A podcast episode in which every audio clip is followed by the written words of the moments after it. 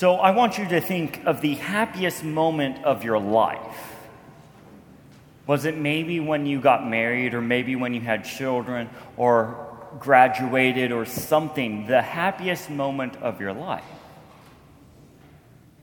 Usually, those moments probably happen here and there. They don't happen all the time, right?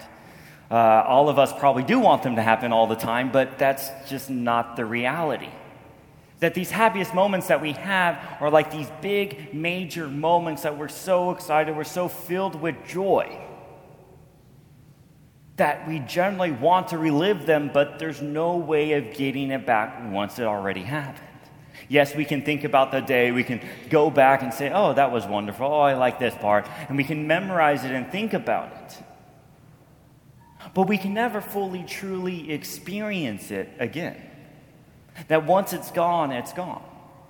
But not too, sometimes we want those moments, but usually those moments are just some big thing that happens maybe once in a lifetime or maybe a few times depending on your situation. But what if I tell you you can have the happiest moment every single day? Would you do it? Probably. And what I'm getting at is the fact that today we celebrate the most the body and blood of Jesus Christ, the solemnity of that. And if we think about that for the moment, is we are receiving Christ within us. We are receiving Christ in his body and blood within us. Shouldn't that make you happy? Shouldn't that make you joyful? Shouldn't that be the happiest day in your life that the Creator and our Redeemer is coming into your very being? Is going into your soul when you partake. Shouldn't that, that make us happy and joyful and jump for joy? Yes. But, as we probably all know, does that actually happen? No. I think that can become easy to do for us because we take for granted what we are receiving here at Mass, at every Mass we go to. Because if you're like me, we've been going for hundreds, if not thousands of times, especially if you go to daily Mass, it can get add up pretty quickly that we've been going to Mass so often that we don't actually think about what we're receiving. We just follow right in line like everything else hands out or tongue out or whatever. That's sad. Now, hopefully, you realize and know that, that that is not a good thing to just go through the motions on that. Because it is Christ our Savior who we are partaking not some symbol, not something else. He's actually transformed. Transubstantiation is a big, complicated word. He changed the substance of the bread and wine into his body and blood. And if you go further with that, which I think is fascinating, he only, and he, this very much goes against nature. That God goes within nature, but he chooses for the body and blood every single time to go against nature. If you even think about it further with that, about going against nature, he only does it really twice for the most part that we all know about. The incarnation is the first one, and then every time we partake of the Eucharist. He leaves nature alone. So obviously, it's something important, something wonderful, something that we should be joyful to receive every single time. But we don't. Maybe when we first received our first communion, maybe we were happy or maybe we were nervous. Probably more nerves than anything. But we need to respect that, to pay attention to that. And if you don't get anything, which can happen, if you don't get anything out of Mass on every given Sunday, get out Jesus Christ that you are receiving.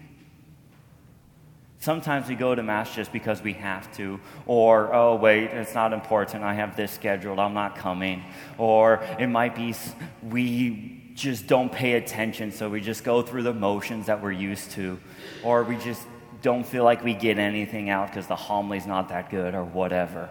Or the readings aren't that good.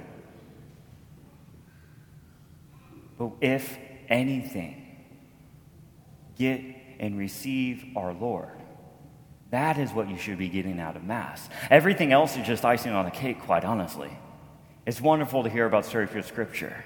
That's great. That helps us to learn more about Christ, how we can follow Christ, how we can be good Christians. Of course, it can be a hit or miss depending on the person when you hear those readings. But receive the Lord. And that is enough for every single Mass to make it important to get to Mass. Because we're worshiping the God who chooses to save us, who chooses to give us his body and blood of Christ for us. It's not ordinary bread, it's not ordinary wine. But truly, Christ, our Savior. That should make us happy. That should make us joyful every single time we do it because if you think about that further, we are receiving Christ within us. We are glimpsing heaven when we do that. Because in heaven, it's mostly going to be us adoring and worshiping Christ and just wanting to be in his presence. That is more likely heaven. But when we partake of the Eucharist, we have him with him in a very more concrete than just some symbolism or we're just here, we feel his presence. It's like we're glimpsing heaven. And that's the beauty of the Eucharist, is that. We're glimpsing heaven and we know what it's going to be like. So hopefully that should make you happy. And on that is what are you, because I can't make you think about that or make you pay attention to that or make you joyful. So if that's you right now, is to take it for granted, what are you going to do about it to change that? To be joyful, to remind yourself, maybe when you're walking up, to say, Oh, I'm about to receive our Lord. Awesome. Or what are you going to do to try not to take for granted because it's easily done, to easily be forgotten, easily to just push off? So, what are you going to try to do to counteract that, to go against that, so it can be your happiest day every time you receive Christ. And I think along with that is too, at times, we cannot be respectful of it, can we? That we maybe we're not worthy to receive Christ because of some sin, some mortal sin on our soul. Or maybe we don't take it reverently. We're just kind of like, yeah, uh, uh, whatever. It's how do we come up to respect Christ? The rules we have in the Catholic Church are not just to be done because we feel like giving you rules and all this stuff, but it's more so for us to respect Christ, who we are receiving. Obviously, hopefully, nobody has any gum in their mouth or anything like that. To come forward with arms, with your hands like a throne, as we all know. Or if you're on your tongue, uh, I give you permission stick your tongue out at me. Uh, if you want to receive on the tongue, it's okay to stick your tongue out, to receive Him reverently as we come up. Because it is Christ we are receiving, not some bread, not something that we do every week in and week out. It's to be respectful of Christ coming into our being, to respect it because ultimately, that's what Mass is, is us coming to receive our Lord in this body and blood. And that should make us happy. That should make us joyful. But if it's not, how are you going to change that?